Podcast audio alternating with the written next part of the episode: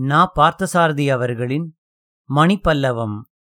வாசிப்பது Shri Srinivasa Tamil audio books dot com அத்தியாயம் நான்கு முல்லைக்குப் புரியவில்லை.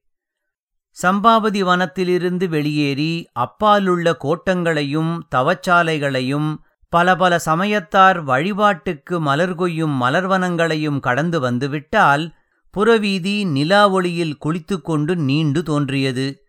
புறவீதியின் தொடக்கத்தில் மலர்வனங்களின் எல்லை முடிவடைந்ததனால் மெல்லிய காற்றோடு அவ்வனங்களில் மறுநாள் வைகரைக்காக அரும்பவிழ்த்துக் கொண்டிருந்த பல்வேறு பூக்களின் இதமான மணம் கண்ணுக்குப் புலனாகாத சுகந்த வெள்ளமாய் அலைபரப்பிக் கொண்டிருந்தது. எங்கும் பின்னிரவு தொடங்கிவிட்டதற்கு அடையாளமான மென் குளிர்ச்சூழல் எங்கும் பால் நிலா ஒளி எங்கும் மலர் மணக்கொள்ளை ஆஹா! அந்த நேரத்தில் அந்தச் சூழ்நிலையில் புறவிதிதான் எத்தனை அழகாயிருந்தது. புறநகரின் ராக்காவலர்களும் சோழர்கோநகரான பூம்புகாரைச் சுற்றி இயற்கை அரண்களுள் ஒன்றாக அமைக்கப்பட்டிருந்த காவற்கோட்டை காக்கும் பொறுப்புள்ள வீரர்களும் அதிகமாக வசிக்கும் குடியிருப்பு வீதியது. சில பெரிய வீடுகளின் முன்புறத் திண்ணைகளில் வேல்களும் ஈட்டிகளும் சூலாயுதங்களும் சாத்தி வைக்கப்பட்டிருந்தன. சித்திர வேலைப்பாடமைந்த பெரிய பெரிய மரக்கதவுகளில் சோழப் பேரரசின் புலிச்சின்னம் செதுக்கப் பெற்றிருந்தது. அந்த அமைதியான நேரத்தில் திண்ணை முரசங்களில் அடிக்கொரு தரம் காற்று மோதியதனால் எழுந்த ஓசை வீதியே உருமுவது போல் பிரமை உண்டாக்கியது. சிறு சிறு வெண்கல மணிகள் பொருத்திய கதவுகளில் காற்று மோதிய போது வீதியே கலீரென்று சிரிப்பது போல் ஓர் அழகு புலப்பட்டுத் தோன்றி ஒடுங்கிக் கொண்டிருந்தது.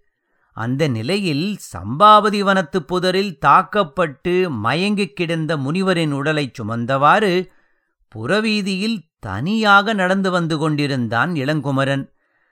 மாலையில் கடற்கரையில் கிடைத்த வெற்றி அனுபவமும் அதன் பின் நினைத்தாலே கதைபோல் தோன்றக்கூடிய சம்பாவதி வனத்து பயங்கர அனுபவங்களும் இப்போது மலர்மணமும் சீதமாரதமும் தவிழும் புறவீதியில் முனிவரின் மெலிந்த உடலைத் தாங்கி நடக்கும் இந்த அனுபவமும் எல்லாம் ஏதோ திட்டமிட்டு தொடர்பாக வரும் அபூர்வ கனவுகள் போல் தோன்றின அவனுக்கு.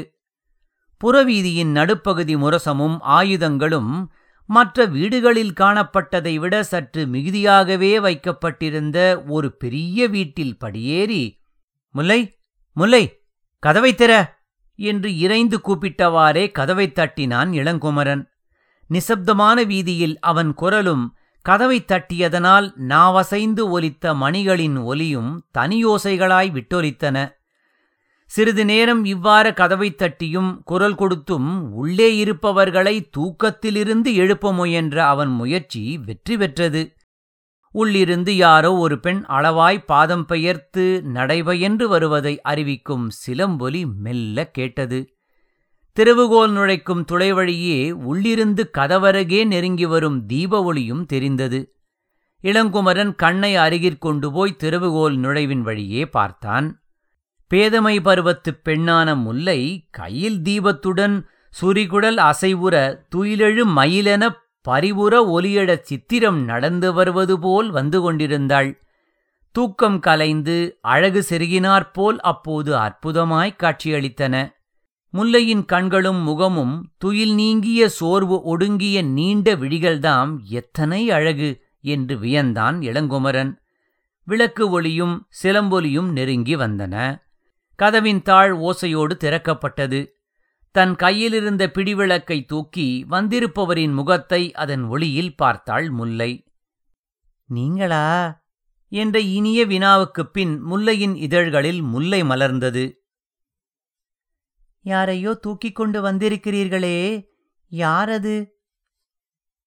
ஏதேது வாயிலிலேயே நிறுத்தி வைத்துக்கொண்டு நீ கேட்கிற கேள்விகளைப் பார்த்தால் உள்ளே வரவிடாமல் இங்கேயே பேசி விடை கொடுத்து அனுப்பிவிடுவாய் போலிருக்கிறதே. ஐயையோ அப்படியெல்லாம் ஒன்றுமில்லை. உள்ளே வாருங்கள். இந்திர விழா பார்த்துவிட்டு நகருக்குள்ளிருந்து நானும் தந்தையும் கூட சிறிது நாழிகைக்கு முன்தான் இங்கே வீட்டுக்குத் திரும்பி வந்தோம் என்று கூறியபோது முல்லையின் இதழ்களில் மீண்டும் முல்லை மலர்ந்தது. இளங்குமரன் உள்ளே நுழைந்து அங்கிருந்த கட்டில் ஒன்றில் அருட்செல்வ முனிவரின் உடலை கிடத்தினான். அவரை அங்கே கிடத்தியவுடனே இப்போது நன்றாகத் தெரியும் இளங்குமரனின் தோள்களிலும் மார்பிலும் சிறு சிறு காயங்கள் தென்படுவதையும் அவன் சோர்ந்திருப்பதையும் பார்த்து ஒன்றும் புரியாமல் மருண்டு நின்றாள் முல்லை. முல்லை சம்பாபதி வனத்தில் காவலுக்காகச் சுற்றிக் கொண்டிருந்த உன் தமையனை சந்தித்தேன். அவன்தான் என்னை இங்கே போகச் சொல்லி அனுப்பினான். அவனை அந்த பக்கம் அனுப்பிவிட்டு திரும்பினால் இன்னொரு புதரில் இவரை யாரோ அடித்து போட்டிருப்பது தெரிந்தது. இவரையும் எடுத்துக்கொண்டு நேராக இங்கு வந்து சேர்ந்தேன். இனிமேல் கவலை இல்லை. நாளை விடுகிற வரை இரண்டு பேரும் முல்லைக்கு அடைக்கலம்தான். இதைக் கேட்டு முல்லை சிரித்தாள். உங்கள் உடம்பை பார்த்தாலும் நீங்கள் கூட யாருடனோ பலமாகச் சண்டை போட்டுவிட்டு வந்திருப்பீர்கள் போலிருக்கிறதே. ஒரு சண்டை என்ன? பொழுது போனால் பொழுது விடிந்தால் சண்டைகளாகத்தான் இருக்கிறது என்பாடு அதைப் பற்றியெல்லாம் அப்புறம் விரிவாக பேசிக்கொள்ளலாம் முதலில் முனிவருடைய மயக்கத்தை போக்கி அவருக்கு தெளிவு வரச் செய்ய வேண்டும். அதற்கு உன்னுடைய உதவிகள் தேவை. உன் தந்தையாரை எழுப்பாதே. அவர் நன்றாக உறங்கட்டும். நீ மட்டும் உன்னால் முடிந்தவற்றைச் செய்தால் போதும்.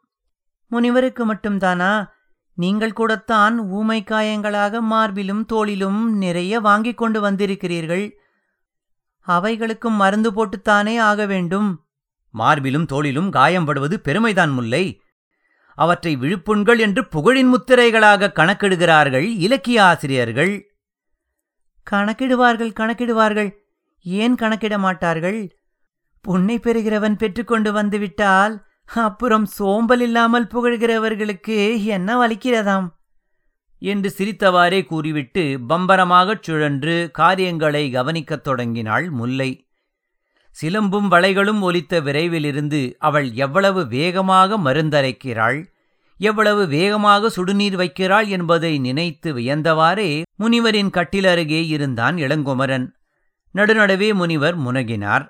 கனவில் உளறுவது போல் சொற்கள் அரைகுறையாக வெளிவந்தன. அந்தச் சொற்களை திரட்டி பாவிகளே பாவிகளே என்னைக் கொல்லாதீர்கள். உங்கள் தீமைகளுக்கு உங்களை என்றாவது படைத்தவன் தண்டிக்காமல் விடமாட்டான். பாவிகளே! என்று இளங்குமரன் ஒருவிதமாக கூட்டி உணர முயன்றான். முல்லையின் குறுகுறுப்பான இயல்புக்கு முன் எவ்வளவு கடுமையான சுபாவம் உள்ளவருக்கும் அவளிடம் சிரித்து விளையாடிப் பேச வேண்டும் என்று தோன்றுமே ஒழிய கடுமையாகவோ துயரமாகவோ இருந்தாலும் அவற்றுக்குரிய பேச்சு எழாது. அவளிடம் இருந்த அற்புத கவர்ச்சி அது. அதனால்தானோ என்னவோ இளங்குமரனும் சிரிப்பும் கலகலப்புமாக அவளிடம் பேசினானே தவிர உண்மையில் கதக்கண்ணனுடைய வீட்டுக்குள் நுழையும் போதும் சரி நுழைந்த பின்னும் சரி அவன் மனம் மிகவும் குழம்பி போயிருந்தது. முல்லையும் இளங்குமரனும் செய்த உபசாரங்களை ஏற்றுக்கொண்டு முனிவர் தெளிவு பெற்று கண்விழித்த போது இரவு மூன்றாம் யாமத்துக்கு ஓடிக்கொண்டிருந்தது. முல்லை முதலில் நீ போய் உறங்கு. மற்றவற்றை காலையில் பார்த்துக் கொள்ளலாம். உனக்கு நிறைய தொல்லை கொடுத்து விட்டேன். என்று இளங்குமரன் அவளை அனுப்ப முயன்றும் அவள் விடுகிற வழியாயில்லை உங்கள் காயங்களை மறந்துவிட்டீர்களே ஆறினால்தானே விழுப்புண் என்று பெருமை கொண்டாடலாம். பச்சை காயமாகவே இருந்தால் அந்த பெருமையும் கொண்டாட முடியாதே. என்று கூறி நகைத்தாள் முல்லை. அதன் பின் அவன் காயங்களுக்கு மருந்து கொடுத்து போட்டுக்கொள்வதையும் இருந்து பார்த்துவிட்டுத்தான் அவள் படுக்கச் சென்றாள். படுத்தவுடன் அயர்ந்து நன்றாக உறங்கிவிட்டாள். இரண்டு மூன்று நாழிகை தூக்கத்துக்குப் பின் அவளுக்கு அரைகுறையாக ஒரு விழிப்பு வந்தபோது மிக அருகில் மெல்லிய குரலில் யாரோ விசும்பி அழுகிற ஒலி கேட்டு திகைத்தாள். திகைப்பில் நன்றாக விழிப்பு வந்தது அவளுக்கு. சிலம்பும் வளைகளும் ஒலிக்காமல் கவனமாக எழுந்து பார்த்தாள். இளங்குமரனும் அருட்செல்வ முனிவரும் படுத்திருந்த பகுதியிலிருந்து அந்த ஒலி வருவதாக அவளுக்கு தோன்றியது. தீபச்சுடரை பெரிதாக்கி எடுத்துக்கொண்டு போய் பார்க்கலாமா? என்று அவள் உள்ளத்தில் ஆவல் எழுந்தது. அப்படி பார்ப்பது அநாகரிகமாகவோ அசந்தர்ப்பமாகவோ முடிந்துவிட்டால் வீட்டில் வந்து தங்கியுள்ள விருந்தினர்கள் மனம் புண்பட நேருமோ? என்று அந்த எண்ணத்தை கைவிட்டாள் முல்லை. அவள் மேலும் முற்று கேட்டதில் அழுகுரல் முனிவருடையதாக இருந்தது. இளங்குமரா அதைச் சொல்லிவிட்டால் நான் உயிரோடு இருக்க முடியாது. உயிரோடு இருக்க வேண்டுமானால் அதைச் சொல்ல முடியாது. அப்படிப்பட்ட ரகசியத்தை கேட்டு கேட்டு என் நிம்மதியும் மனத் தூய்மையும் கெட்டு வேதனைப்படச் செய்வதை விட உன் கைகளாலேயே என்னைக் கொன்றுவிடு. வேறு வழியில்லை. சுவாமி அப்படி கூறாதீர்கள். நான் தவறாக ஏதேனும் கேட்டிருந்தால் என்னை மன்னியுங்கள். மன்னிப்பதிருக்கட்டும். நீ நெடுங்காலம் உயிரோடு வாழ வேண்டும் இளங்குமரா. அது என் லட்சியம். உனக்கு அந்த உண்மையைச் சிறிது கூறிவிட்டாலும் நாலு புறமும் உன்னையும் என்னையும் பிணமாக்கிவிடத் துடிக்கும் கைகள் கிளறும் என்பதில் சந்தேகமே இல்லை. இவ்வாறு சொல்லிவிட்டு முனிவர் சிறுவிள்ளை போல் குலுங்கிக் குலுங்கி அழும் ஒலி கேட்டது. சுவாமி கெட்ட கனவு கண்டது போல் நடந்ததையும் நான் உங்களிடம் கேட்டதையும் மறந்துவிடுங்கள். நிம்மதியாக சிறிது நேரமாவது உறங்குங்கள். நிம்மதியான உறக்கமா? உன்னை சிறு குழந்தையாக எடுத்து வளர்க்க ஆரம்பித்த நாளிலிருந்து அதைப் பற்றி நான் மறந்துவிட்டேன் இளங்குமரா. இருளில் எழுந்து அமர்ந்து கேட்டுக்கொண்டிருந்த முல்லைக்கு முதலும் தொடர்பும் முடிவும் இல்லாத அந்த உரையாடலிலிருந்து ஒன்றும் புரியவில்லை. ஆனால் பொதுவில் அவளுக்கு அதை கேட்டதிலிருந்து ஏதோ திகைப்பாகவும் பயமாகவும் இருந்தது. உங்களுக்காக வாசித்து வழங்கியது Shri Srinivasa Tamil audio books dot com